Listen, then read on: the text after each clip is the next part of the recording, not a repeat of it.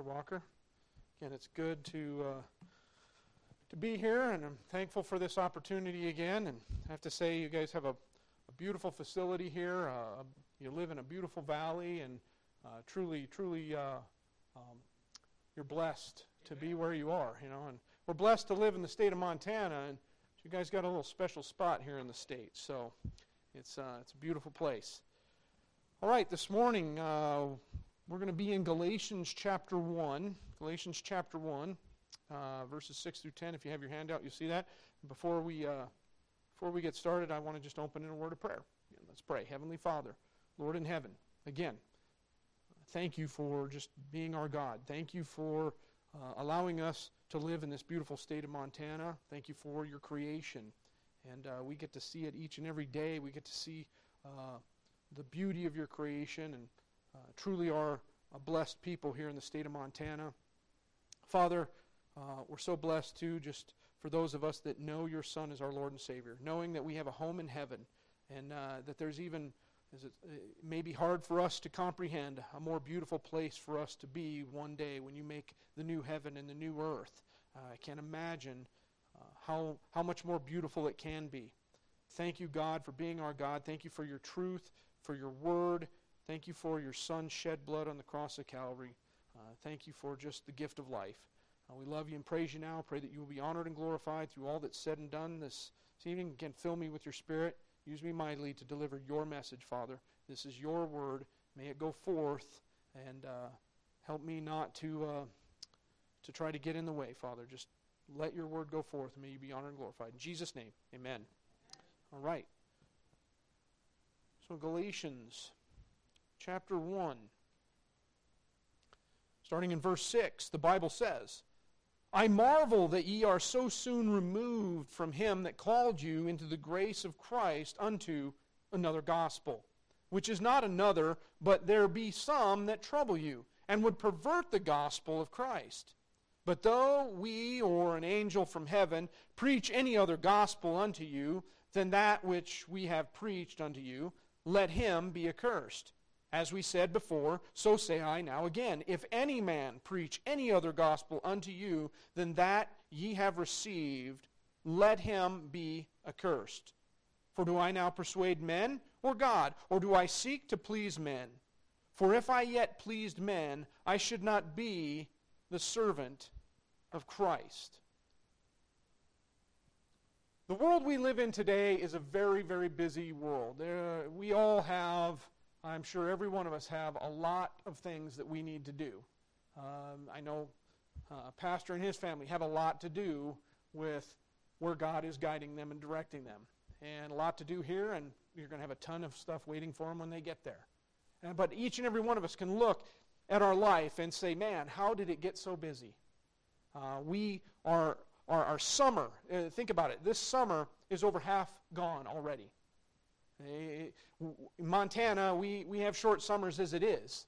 And yet, when, we, when it gets here, we look forward to it. We look forward to the things that we get to enjoy hunting, fishing, camping, uh, the, being in the outdoors. That's what we love. And we look forward to these things because we have a limited amount of time for them. And yet, the summer is already over half over. And I personally have not gone fishing, I've not gone camping with my family yet. I have not, uh, I've not been able to go hiking. I've not, I enjoy golfing once in a while. I've not even been able to go golfing with my son at all this year. Everything, we, we, we got out one time and did some kayaking with, the, with our girls while they were home for a wedding. And so it's just, before you know it, I mean, I, in, at the end of June, I was performing my first wedding. So, of course, I was building up and preparing for that. And after June was over, uh, June ended, and, and we went into the 4th of July, and, and there was just so much going on. And pa- my pastor is trying to take what a sabbatical, as I was trying to help him to enjoy some time away and, and fill the pulpit for him. But he has a hard time. After 37 years of being a pastor, it's really hard to get him to, uh, to separate himself just a little while, you know, to go take a break. He's always got something to do. But I, I stepped in to fill pulpit for him. And uh, we just recently, uh, a couple weeks ago, we were in Pinedale, Wyoming, and I was down there for the whole week with our, with our teens at, at uh, Red Cliff Bible Camp. And I spent the week with them. I came back that Sunday, and, and I had to preach. at our church at Friendship. And then Monday morning, I had to be right down at the church again because we started VBS. And VBS went through Wednesday. We had a Wednesday evening barbecue, and, and I had the opportunity to preach the gospel to some uh, unsaved families that were, were visiting uh, that, brought their kids to VBS. So, and, and then that ended, and here I am now, you know, and preparing for this. And in, on the 1st of August, I'm preaching to preach. I mean, it's just, there's all kinds of things that we can fill our time up with. And I have to tell you, I'm thankful for reminders. I'm thankful for reminders.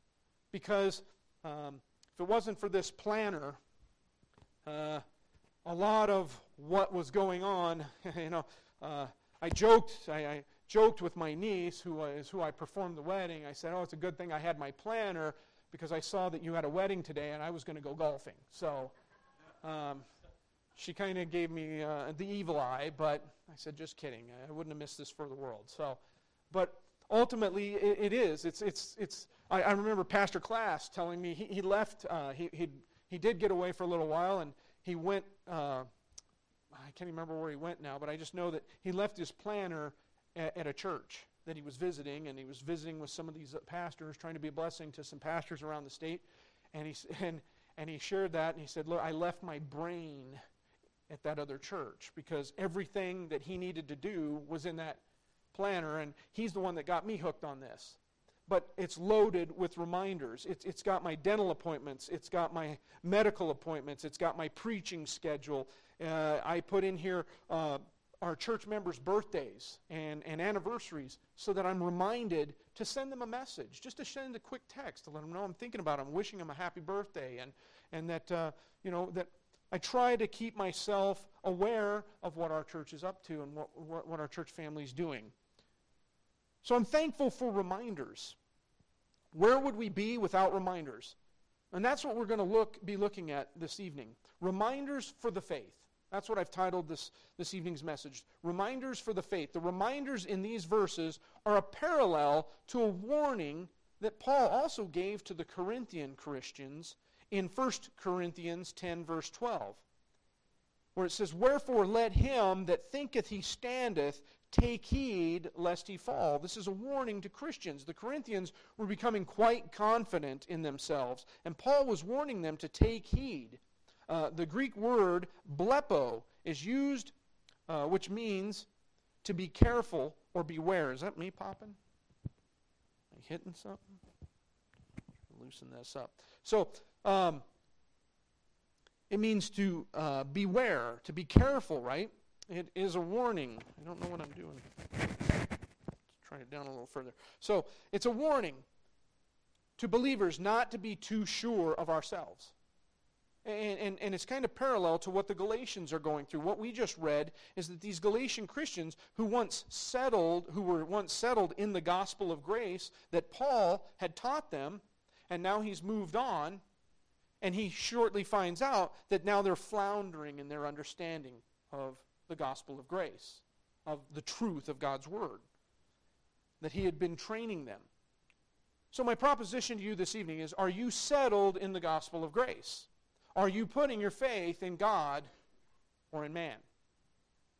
This evening, I want to show you three important reminders from our text that will help each of us to remain faithful to the one true gospel. And that first reminder is the removal from the faith. The removal from the faith. We see this in verse 6. In verse 6, Paul says, I marvel that ye are so soon removed from him that called you into the grace of Christ unto another gospel. Uh, he uses the word, I marvel. The Greek word for marvel is thaumazo, and essentially means to be amazed. Okay? To be amazed. Or he's surprised. It's, the verb is in the present tense, indicating that Paul may have just heard about this issue. Again, he, it's not long after he's departed from Galatia and, and the, the Galatian church, and he hears that they're struggling uh, in their faith. He is amazed at the sudden change in direction. They have a sudden change in direction. He's not angry. I want you to understand, he's not angry right now, but he's shocked that they could so, be so easily swayed to believe another gospel. Unfortunately, this is a common problem in our world today. Many, many Christians are being swayed away from the faith. Many because uh, their faith is, is maybe a surface faith. It's, it's uh, you know, people who have a strong, deep faith aren't going to be so easily swayed. But we have a lot of people today who are turning away from the gospel, from the true gospel, to another gospel. They're turning away from the truth of God's word. But I also want you to see the suddenness of the remo- removal. There's also a suddenness of the removal. Now, I want you to see that the Galatian church had changed their allegiance from Christ to another gospel. But this didn't mean they had lost their salvation. Those who generally trusted in Christ, once you're saved, you're saved. But they're being pulled away to believe this other uh, these Judaizers who had come into the church. Really, that's what's going on here. These Judaizers had come in and they were, they were teaching another gospel. They were telling them that they needed to be circumcised, they needed to obey the law as well as follow Jesus Christ. And so, um, so they were they were believing this. And that didn't mean they lost their salvation, but following a false gospel, they would lose out on fellowship with God. When, when you start to, to trust in other things, if you're looking to baptism to save you, um, or you're looking to other things and you start to believe another gospel, God, there's going to be no fellowship. God, it's like you need to get right. You need to, to figure out what's going on here. And so I want you to see that in this suddenness of removal, the suddenness, begin, it, it, it's from Him. It's a sudden removal from God. See, God had called the Galatians by His grace. Uh, Ephesians 2 8 and 9. I want you to remember this verse. Some of you may have it memorized, and that's great. And if you don't, I'd recommend you memorize this verse. This is a key verse in this message tonight, and it's going to be referenced many times. But Ephesians 2 8 9, and I'm not going to be referencing it, but we're going to see verses that essentially say the same thing as 2 8 and 9 here. For by grace are you saved through faith. The grace comes from God, the faith is from us. We have to have put our faith in what God has done for us. So we understand that grace, for by grace are you saved through faith, and that not of yourselves, there's nothing in and of ourselves that we can do to be saved. Nothing. It's by grace through faith in Jesus Christ. It is a gift. How does a gift work? At Christmas, every kids love Christmas, right? They look forward to getting those gifts and unwrapping those gifts. But if we as parents came in and told our kids, "Whoa, whoa, whoa! You don't, you're not, you're not, you don't get that gift until you take out the garbage, and you make your bed, and that, well, that's not a gift now, right? Now they're having to work for it. Uh, when, when we have a gift, we give a gift. We just give it to somebody. This is a gift. All you have to do is reach out and take it, and that's what God does for us with the gift of salvation. If we just put our faith and trust in Jesus and the finished work at the cross of Calvary, we can be saved. It's not of works, lest any man should boast. There's nothing we can do to earn our salvation. Paul had taught them the truth, but the problem is they were swayed into believing this. Now, I want you to understand, I use Ephesians 2 8 9, and yet the book of Ephesians uh, was written after the, the Galatian uh, letter. So at this point, but I want you to understand, I guarantee whether this was written or not at the time that this was happening. And he wrote he had to write this letter to the galatians to tell them uh, we know that this book wasn't written yet. Uh, he hadn't written this letter. But he was teaching this in every church he ever went to. Paul taught uh, this very passage okay? But i want you to see it's a, so it's a turn from him a sudden turn from him to another gospel to another gospel. This gospel was a false gospel, not based on the grace of God. As I said, Judaizers had come along and told these newly converted Jews that they still needed to be circumcised and remain faithful to the law as well as accept Jesus as their Savior. This is mingling grace, is a mingling of grace and the law. We don't mingle grace with law. These Judaizers were good at mixing Scripture with their false beliefs.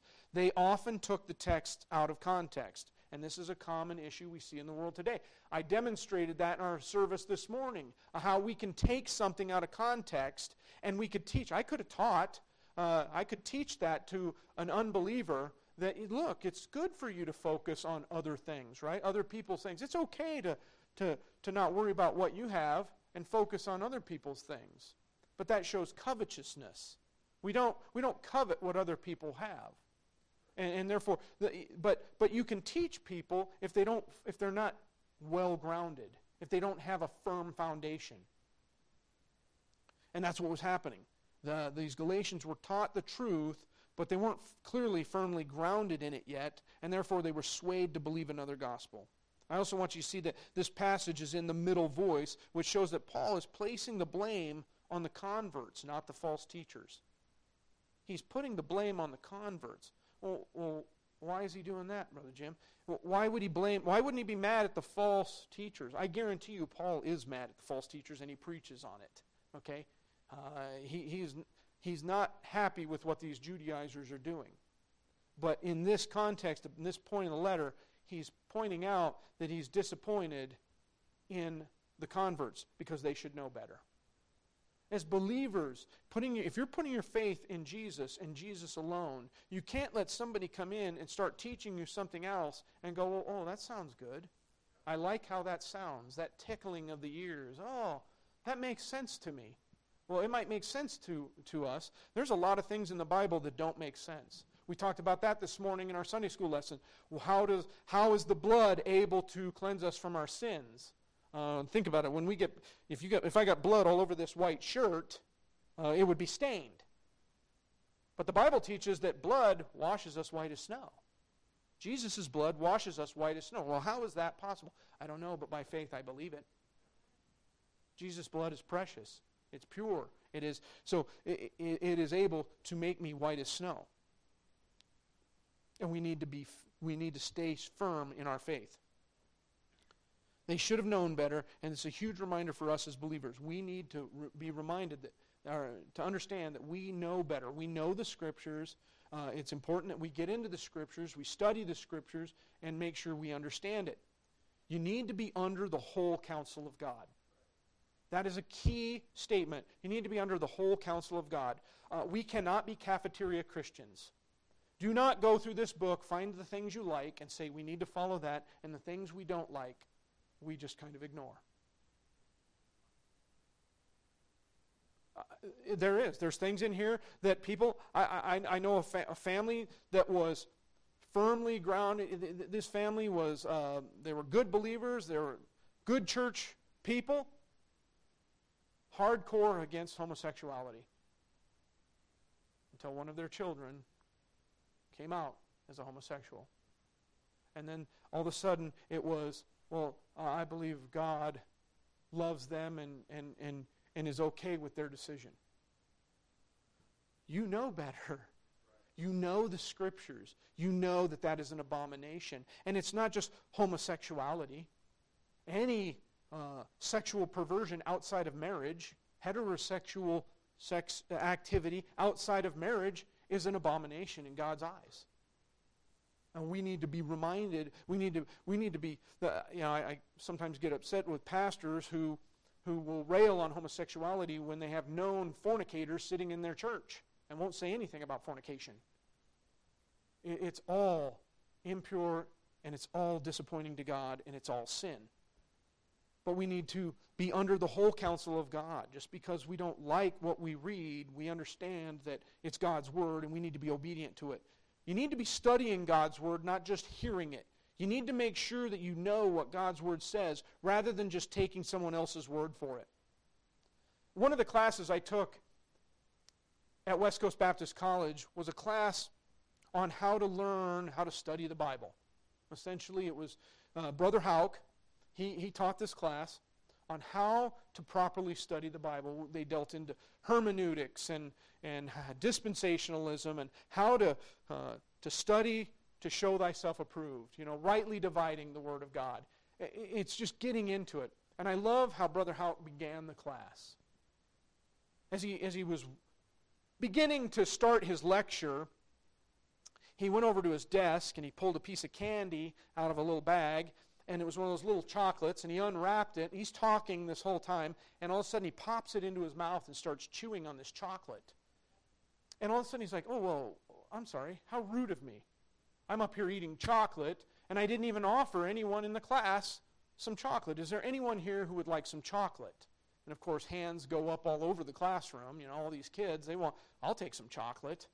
And Brother Houck walks back over to his desk, but instead of grabbing chocolate, he grabs a plastic spoon. He walks back to the front of the class, up to one of the students that has his hands up, and he begins to spit the chocolate into the spoon.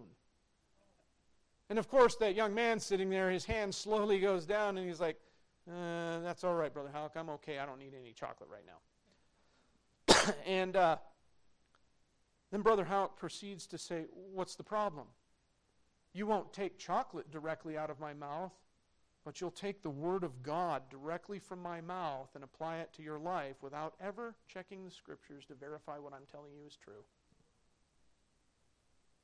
He then handed a plastic spoon to each and every one of us in the class, of which I, he wanted us to keep as a reminder, and I kept that on my desk at home, in my home, for the entire first year of college, as a reminder to get into the Word of God and study it and to verify. We are to do as the Bereans do. We see in Acts 17, verses 10 and 11. And the brethren immediately sent away Paul and Silas by night unto Berea, who, coming thither, went into the synagogue of the Jews. These were more noble than those in Thessalonica, in that they received the word with all readiness of mind.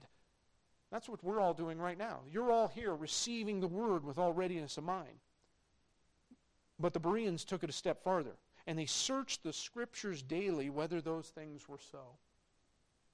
Are you searching the scriptures daily to verify that what's being taught from this pulpit, from messages that you listen to online, wherever you hear preaching, from friends who are teaching you things from the Bible, maybe a Bible study? Excuse me. Are you verifying what's being taught is truth? The Bereans come back and tell Paul, yes, I, we see that what you're teaching us is true. So we can see the first reminder deals with the removal from the faith. Let us not be so easily removed from our faith. Now let's look at our, uh, our next reminder, which is the recommendation concerning faith. The recommendation concerning faith. And this really begins with the end of verse 6 through verse 9. and it says there, uh, basically, he's saying, uh, I marvel that you're so soon removed from him that has called you into the grace of Christ unto another gospel. The focus on another gospel, which is not another, but there be some that trouble you and would pervert the gospel of Christ. But though we or an angel from heaven preach any other gospel unto you than that which we have preached unto you, let him be accursed. As we said before, so say I now again. If any man preach any other gospel unto you than that ye have received, let him be accursed.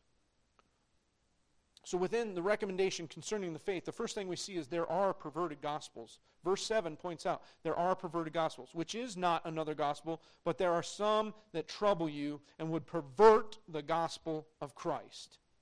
This is another gospel. And, and that, that, that's the statement he uses. But I want you to see this is not another gospel, it is not another true gospel, for there is only one gospel.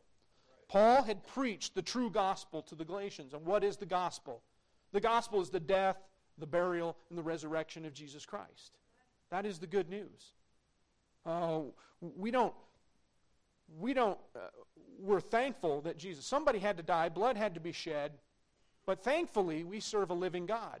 That's why we have an empty cross that we see on the wall. It's an empty cross because our God is alive and well and seated at the right hand of the Father. And that's what the true gospel is. We see it as the death, burial, and resurrection of Jesus Christ. But someone had come along to declare another gospel, a perversion of the true gospel. The Mormon religion today calls their doctrine, they literally refer to their doctrine as another gospel. Scripture is clear that there can be no other gospel than that which is found in the New Testament by grace through faith in the finished work of Jesus Christ. So these false teachers who came to the Galatians were called Judaizers because they attempted to add Jewish ceremonial requirements to the gospel. We call this legalism today. Legalism is any attempt to mix the law and grace. Listen to that again. Legalism is any attempt to mix the law and grace. Just going to step out for a second and point out that there are a lot of churches today, uh, primarily Baptist churches. I've heard this from people all the time. I can't go to your church, it's too legalistic. It's too legalistic. What do you mean Why it's legalistic? Your pastor requires people that if they want to be in leadership, they have to, men have to wear a jacket and a tie, and ladies need to be in a skirt. That's legalism. No, it isn't. It's called a standard. There's a big difference between legalism and a standard. And, uh, and I, am telling you, I just, uh, oh, your, your church only allows uh, the King James to be used. Well, we, uh, we preach from the King James, yes. We use the King James Bible as that's our version. Uh, that's not legalism. That's a standard by which we choose to stand by. We believe it is the Word of God. And therefore, we choose to stay faithful to it. That's not legalism, it's a standard. You know what frustrates me is um, a number of these people that I hear this from are, are people who uh, are, they, they have jobs. I, I heard it from guys in the military. I heard it from people who are cops, uh, kids who work at McDonald's. There are people out there who probably believe it that are firemen, nurses, uh, whatever they might be. And I think to myself, wow. So if a pastor puts a standard on you, he's legalistic. But When the United States government says you will wear a specific uniform, and if you're, if you're not doing what you're supposed to, you know, in the Air Force, uh, you have to carry your hat pretty much everywhere you go. And when I'm in the building and I'm, I'm working in the office, I don't have to. But the minute I know I'm going outside the building, I have to take my hat with me. Because when you walk out the door, the hat goes on. And when you walk in the next building, the hat comes off. Well, that's a stupid rule. If I walk into a building with my hat on, I'm considered out of uniform. I'm abusing the uniform. Okay? It's a standard that the military put on me. I agreed to that standard when I signed the contract. Um, a lot of the kids complained at, at West Coast Baptist College, man, they have too many rules. Why are you complaining? You signed, you, you read the rule book, the student handbook with all the rules in it, and you signed it saying you agreed to it. Why are you complaining? If you didn't agree to it, don't sign it, go home. It, it, the minute it, kids that work at McDonald's have to wear what McDonald's tells them to wear. Nurses wear what they have to wear in the hospital. They have to put masks on today to work in the hospital. They have to wear their masks everywhere they go. It didn't used to be that way, but these nurses do it. But the minute you walk into a church and uh, they're part of a church and they want to teach a class, and the pastor says, Well, I'd like you to wear a skirt and, look nice. Well, that's legalistic. No, it's not. It's a standard, and leaders should set the example for the rest of the church. That's just my rant on legalism. As I want us to understand, uh, as I, it, it, it's like the nation today. Racism has become the buzzword. And in churches, legalism is the buzzword, and it's especially used to attack uh, churches like this who just want to set some standards.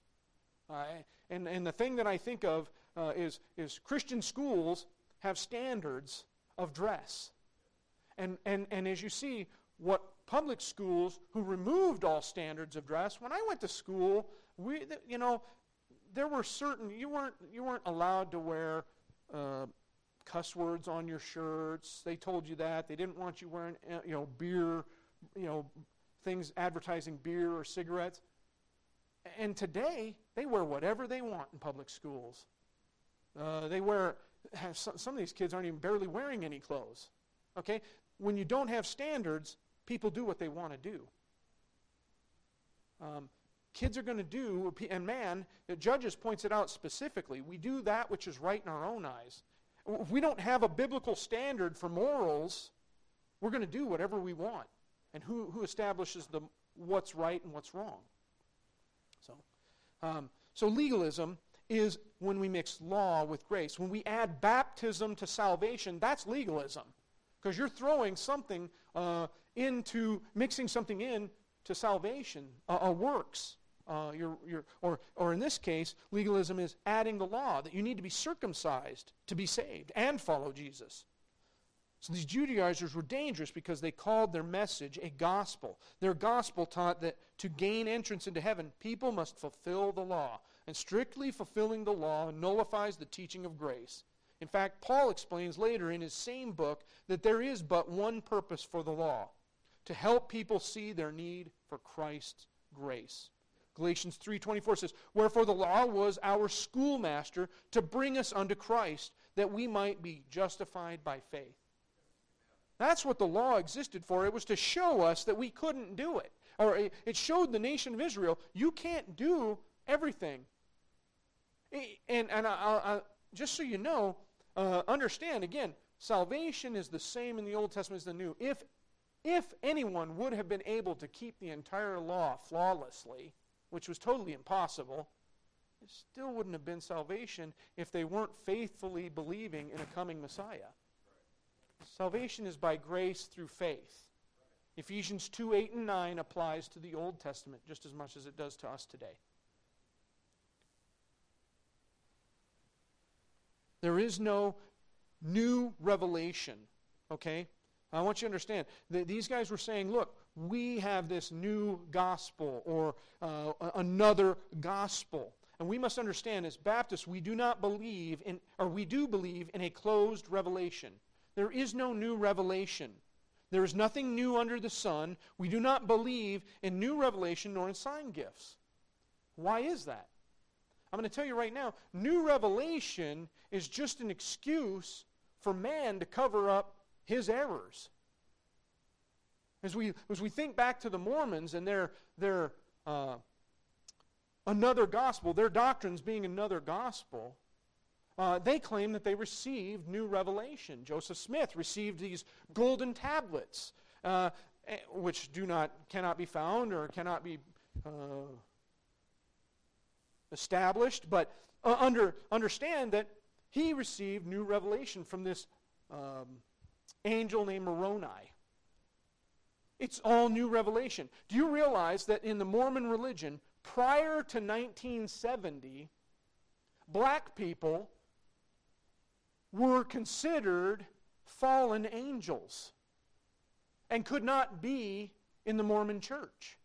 And in the 1970s, as they were being railed on for racism by not allowing black people into their church, they received new revelation that the black people were not fallen angels.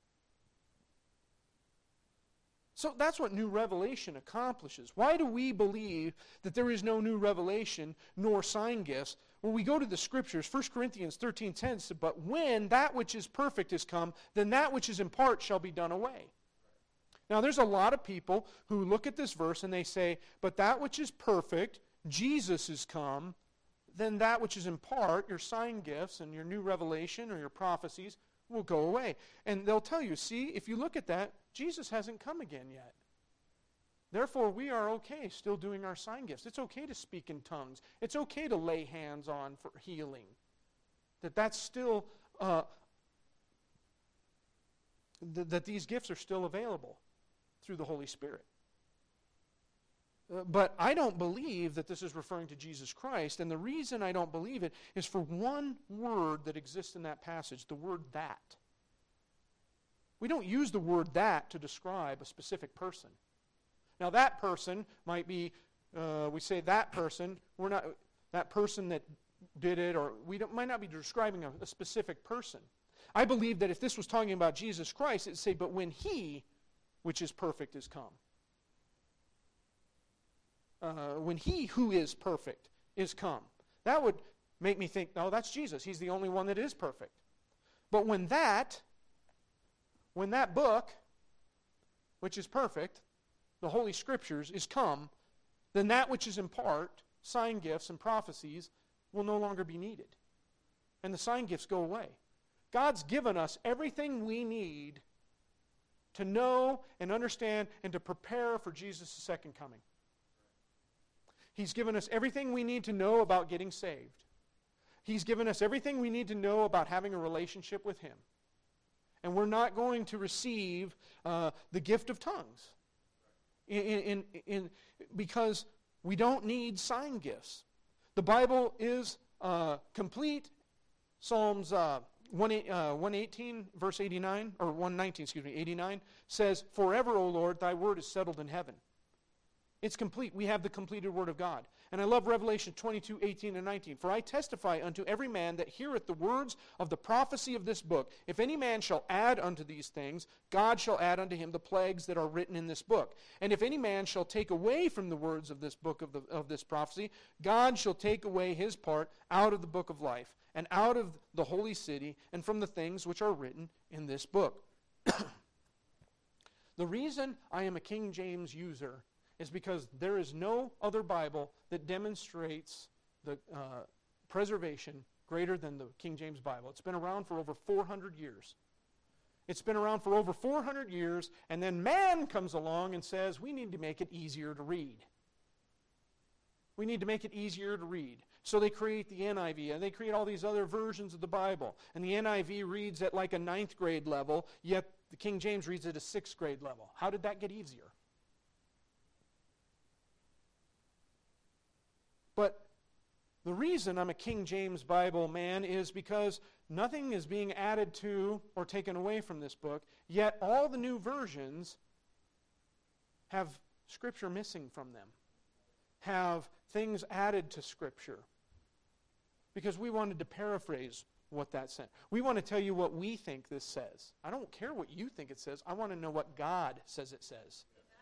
And that's why we are to study and to dig Instead of trying to take the easy way out and make the Bible easier to read, why don't we just, you know, pull up, as God would tell us, gird up your loins there and, and be a man. And get in there and study it and understand it. There are a lot of versions of Bible that change words or, like I said, is missing Scripture.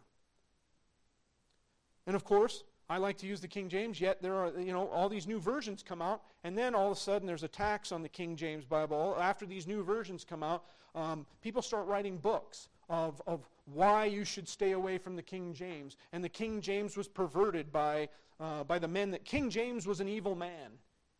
King James didn't uh, do the translation from, uh, from the Greek and Hebrew to, to English. Men were chosen Godly men were chosen to do this. I do not believe in re inspiration, but I believe God preserved His word through those men for the English speaking people through the King James Bible today. But there are a lot of people who want to attack our Bible. And I want you to understand there are books out there that will tell you this is the wrong Bible. Stay away from them. There's no need to read them. A great many people say you must hear both sides. But if any man should write me a most slanderous letter about my wife, I don't think I would have to read it. I should tear it up and throw it to the winds. Have I to read all the infidel books that are written to hear both sides? Have I to take up a book that is to slander on my Lord and Master, who has redeemed me with his blood? Ten thousand times no. I will not touch it. We are to believe by faith and not by sight. That's why we believe in, we don't believe in new revelation and we don't believe in sign gifts because 2 Corinthians says for, by, for we walk by faith not by sight. The gift the sign gifts were a, had a purpose. They were a sign for the Jews. They're not even for us. It's a sign for the Jews to draw them to Jesus. And there was a time for that. So we don't believe in that. It is not another gospel. It is also not only another gospel, but there are also troubling teachers we see in here, uh, which is not another, but there are some that trouble you. The Greek word for trouble is tarasso. Tarasso means to stir up or cause a riot. These guys were stirring people up. Paul reminds us that there are those who would pervert the God's gospel and thus trouble you, thus warning uh, this warning is given several times throughout Scripture.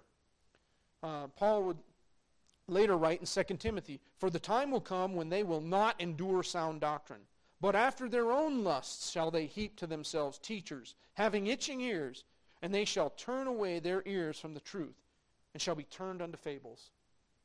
I met a young man who's in our youth group, and uh, I've been teaching in there, and he's been asking a lot of questions. And through visiting with him and talking with him, he's been asking, I've been teaching that salvation is by uh, is through grace. It's, it's by Christ and Christ alone. You need to trust in Jesus. I've given him all kinds of scripture. He's heard it. And he comes up and he asks me, and he's, he's asking me all these questions because he believes in Greek mythology. He believes the Greek gods are true gods. He shared that with me. He has turned away from the truth and turned unto fables because we know Greek mythology is nothing but fables. First John is another warning. John warns us in 1 John 2 18 and 19. Little children, it is the last time, and as ye have heard that Antichrist, that Antichrist shall come. Even now are there many antichrists, whereby we know that it is the last time. They went out from us, but they were not of us. For they had been of us, they would not they would uh, would no doubt have continued with us. But they went out that they might be made manifest that they were not all of us. There are a lot of antichrists in the world today. A lot of people that do not like Jesus. Jesus warned us. He said, Man, they hate, they hate you? Well, they hated me before they ever hated you. They hate you because you love Jesus. We need to be aware. We're going to be confronted by people in this world. The people that are going to try to get us to turn on our faith. They're going to try to get us to turn away from Jesus Christ. But may I remind you, greater is he that is in you than he that is in the world. And if you are a true believer, you have the Holy Spirit indwelling you. Do not tune out the Holy Spirit because he will expose them to you. You will know when somebody is trying to subtly pull you away. And trust me, the devil is subtle. Look what he did to Eve. Every tree of the garden was for them to eat. And he what's he say? What? Can thou eat of every tree of the garden? How subtle is that? Well, yeah, yeah, yeah, every tree but that one. Because he said if we eat of it, we'll die. Well, you won't surely die. And he got Eve to fall for it. He got Eve to lust after it. Uh, maybe if she had the Holy Spirit, she wouldn't have went that way. Don't tune out the Holy Spirit. A park ranger at Yellowstone National Park was leading a group of hikers to a fire lookout.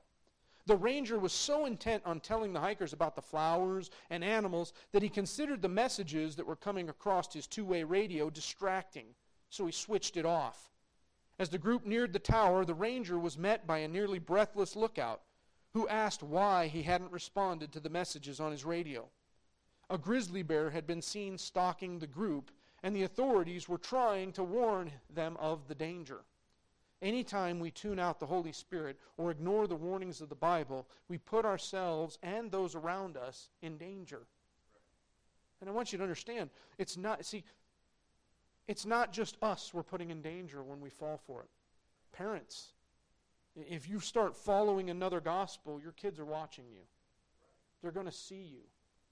They're going to wonder what you're doing and, and maybe follow you. So it's, it's not, uh, you know, our kids look up to us. Older kids, teenagers, there are little kids in the church. I often tell my son, Trayton, you've got to be careful how you act in church. Because the little kids running around there, and I said, and I know this because I remember you as a little kid looking up to our teenagers in our youth group. You followed those guys all around. You wanted to be with them because you thought you were so cool and you needed to be with the teenagers because you look up to them. And young kids look up to the older kids.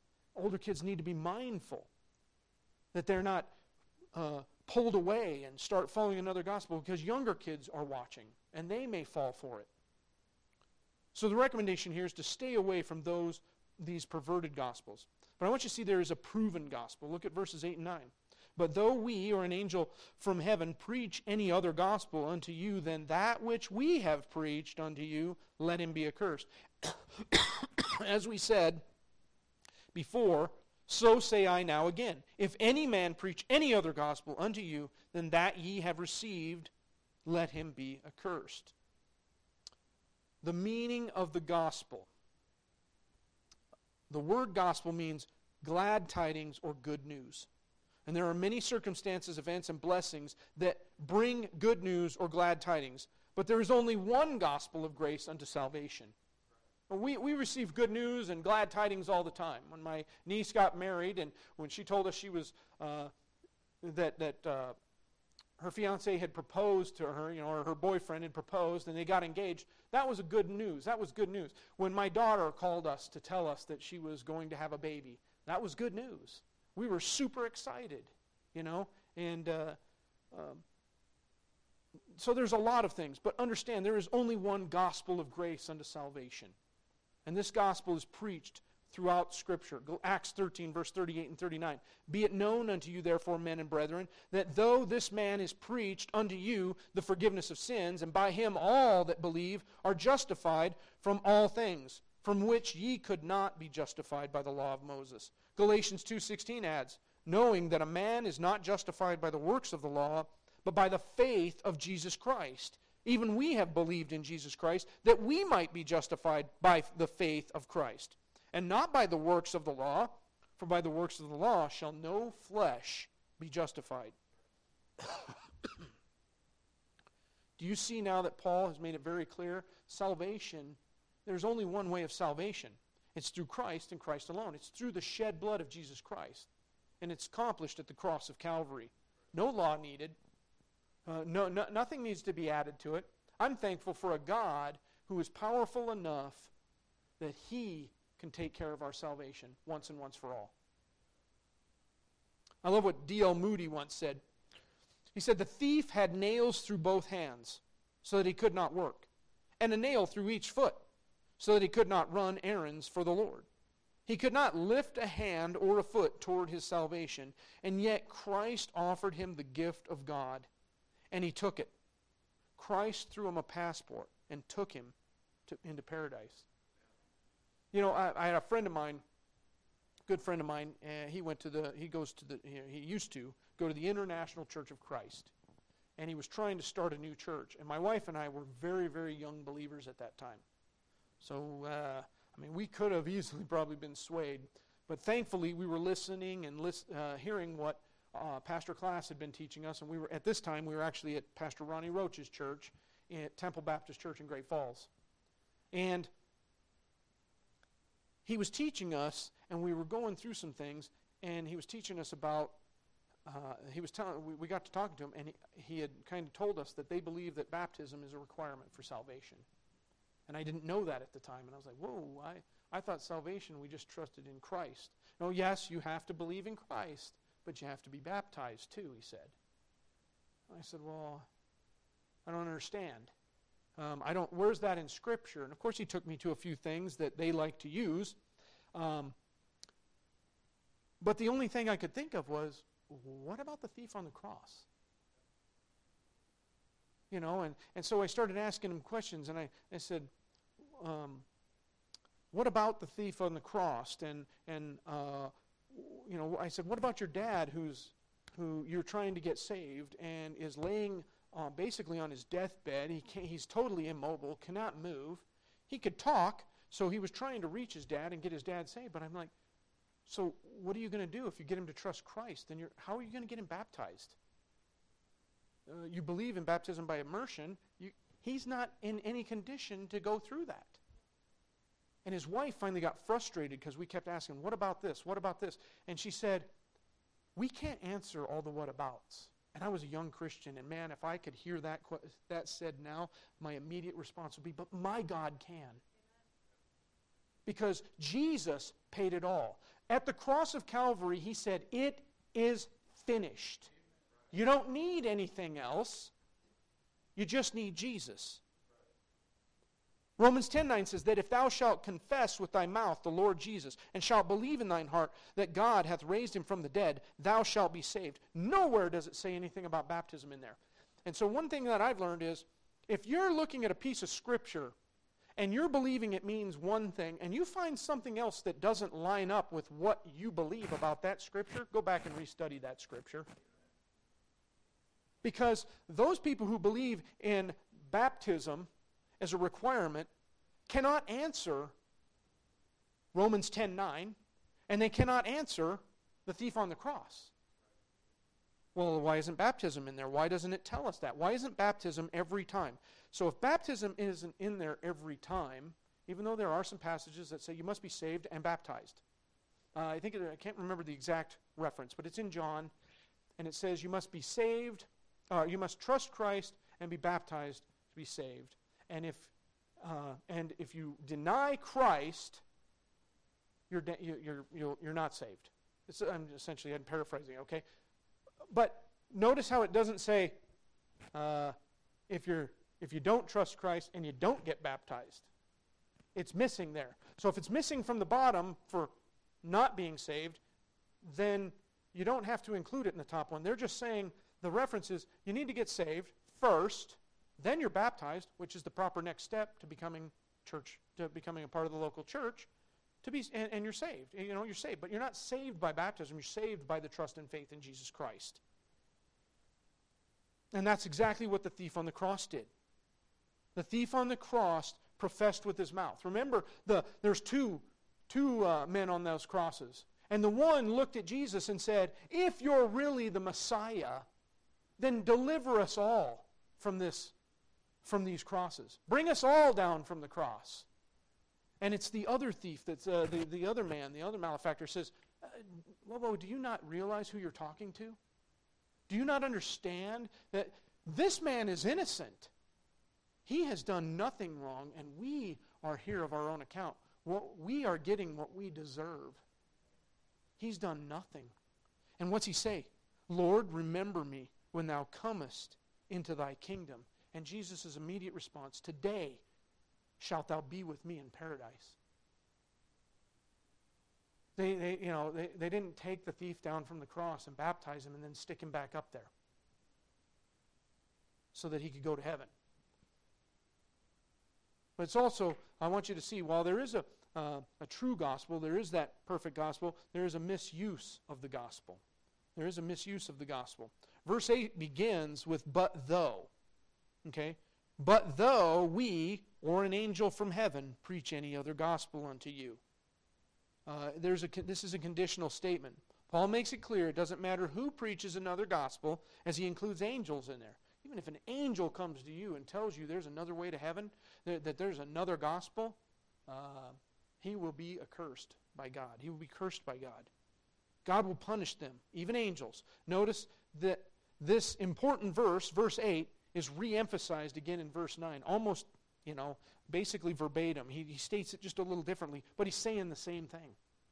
He's saying the same exact thing. And what do we what do we learn when we study the scriptures? What is one of the things they tell you when you're learning to study the Bible? If God repeats himself, pay attention. Pay attention. It's like it's like those days when you were in school and, and the teacher was uh, preparing you for a test, and as he hit a portion of the, script, uh, of, of the, the book that you're studying, whether it's history or whatnot, and he starts stomping his foot on a certain section, he, that, that foot stomp was to remind you that's going to be on the test. He was giving you a little hint. Know that section because it's on the test. Well, uh, understand, these two verses are repeated. Know, know these two verses because it's on the test. Okay? We need to understand that if we teach any other gospel, you will be cursed by God. And there are people doing it. Paul had run into a similar situation in the Corinthian church. 2 Corinthians 11, 13 and 14 says, For such are false apostles, deceitful workers, transforming themselves into the apostles of Christ. And no marvel, there's that word marvel again. Don't be surprised, he says, for Satan himself is transformed into an angel of light. I like what one commentary states. They were only shams claiming to be ambassadors of Christ when in fact they were simply servants of Satan. Like Satan's masquerade as an angel of light, they were masquerading, changing the outward form as apostles and servants of righteousness. Be careful. Need, we need to be careful. What, but he's basically telling us, 2 Corinthians, be careful. There are wolves in sheep's clothing in your churches. They will sneak in. People will come visit. There are people out there that want to pull you away. There are people out in the world that want to pull you away. Several factors suggest that these in, in the Corinthian church were Palestinian Jews, members of the Jew, Jerusalem church, who were false brothers. They were, they were members, they, they were making it in to, to the church of Jerusalem, but they were there falsely under false pretenses. Galatians 2 4 shows us that, and that because of false brethren unawares brought in, who came in privily to spy out our liberty, which we have in, Jesus, in Christ Jesus, that they might bring us into bondage. They wanted to bring us back. They, they, he's saying, uh, Paul's saying here, they want to bring us back into the bondage of, of the law. And Jesus fulfilled that. He didn't come to destroy the law, he came to fulfill it. He is perfect, and therefore, because of his perfection, he's able to go the cross. He's the only spotless lamb that could do that. These false brothers were leading people back into the bondage of the law. They wanted to put new wine, the grace of Christ, into old wineskins, the law. And we know that doesn't work. New wine, as it ferments, needs something, it's going to expand. And old wineskins are old and dry, and they will crack and break. John uses this illustration in, uh, or Jesus actually used it um, in a parable, I believe. So it's one of those things. You can't put new wine in old wineskins. Acts 15 lends support to this idea. In Acts 15, verse 24, for as much as ye, we have heard that certain which went out from us have troubled you with words, subverting your souls, saying, Ye must be circumcised and keep the law, to whom we gave no such commandment. Keep in mind that there are many false brothers that will take the truth of God's word and misuse it for their own gain. We see this today in prosperity preachers. Prosperity preachers uh, are doing very similar thing. They misuse the scriptures to get people to give until it hurts. And give us, give us all your money because God's going to give you back tenfold. And people fall for it, thinking they're, that's, uh, they're into that get rich quick scheme. Well, if I give it all to the church, God's going to bless me. And then when they come back to that pastor and say, I, I gave you everything, I'm, I'm broke. Now my house is, uh, is threatening to be taken away from me, and I, I can't pay my bills. And, well, I'm sorry, but you must be under sin. You need to take care of your sin, then God will bless you. It's a twist of Scripture. And there's a way to cover up his sin because he's using the Scriptures and twisting them to take advantage of people. Let me tell you, when it comes to prosperity preaching, the only ones that prosper are the false preachers. Ultimately, this is a recommendation to avoid those who would choose to misuse the gospel. So, this, this evening, we have looked at the first two reminders the removal from the faith, and that we should not be so easily swayed into another gospel. The second is the recommendation. Uh, the recommendation concerning faith. It is recommended that you avoid perverted gospels, as well as those who would misuse proven, the proven gospel. Now we can dive into our third and final reminder, which is the realization surrounding faith. Look at verse 10. For do I now persuade men or God, or do I seek to please men?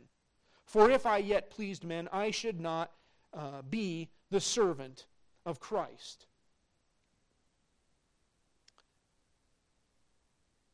The cause, uh, I want you to see in verse 10 here the cause of true faith God's favor. We see God's favor. The Greek word for persuade is pytho, which means to seek acceptance. Are we wanting to accept, uh, be accepted by God or man?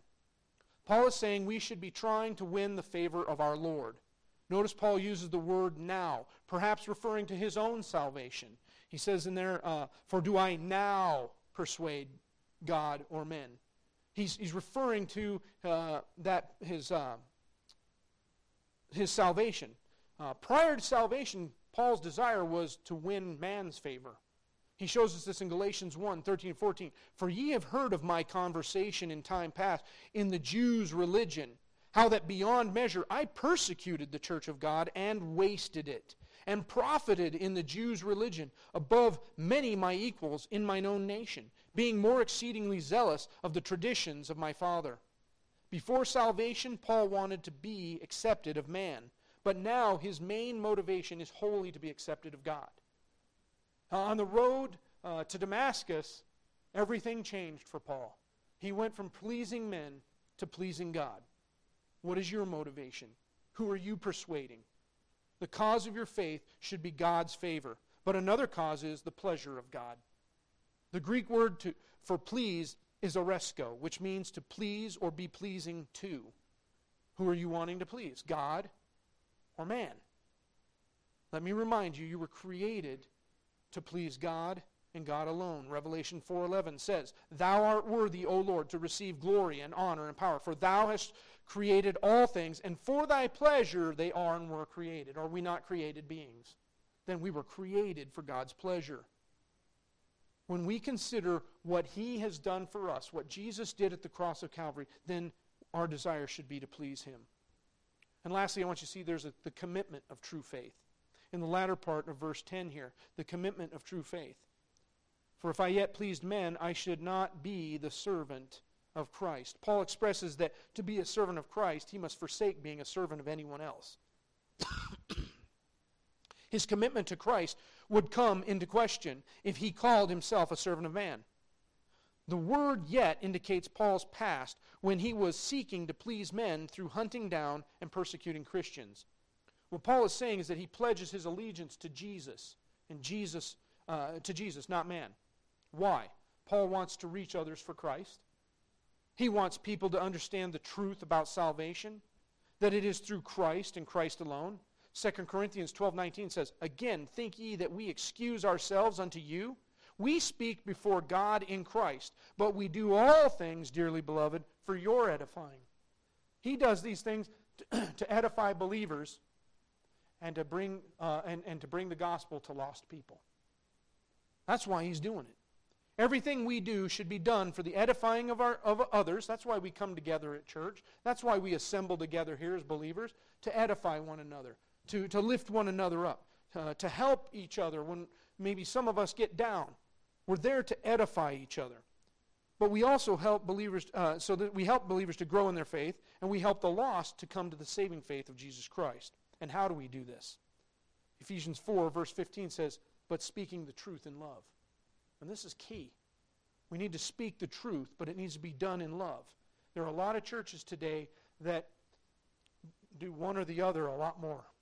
It needs to be balanced. Okay? If we have so much love that we forsake truth or compromise truth, come as you are into our church, we love you, leave as you were. God's not going to judge you, we're not going to judge you. Do you know what shall we continue in sin? Absolutely because grace covers it all. Hyper grace churches. But then there's the other half of it, where truth, uh, the truth, oh, what? You're come as you are, nah, nah, and, and not if you're a sinner. Uh, we only want righteous people coming into our church. We need to be careful. We need to be careful.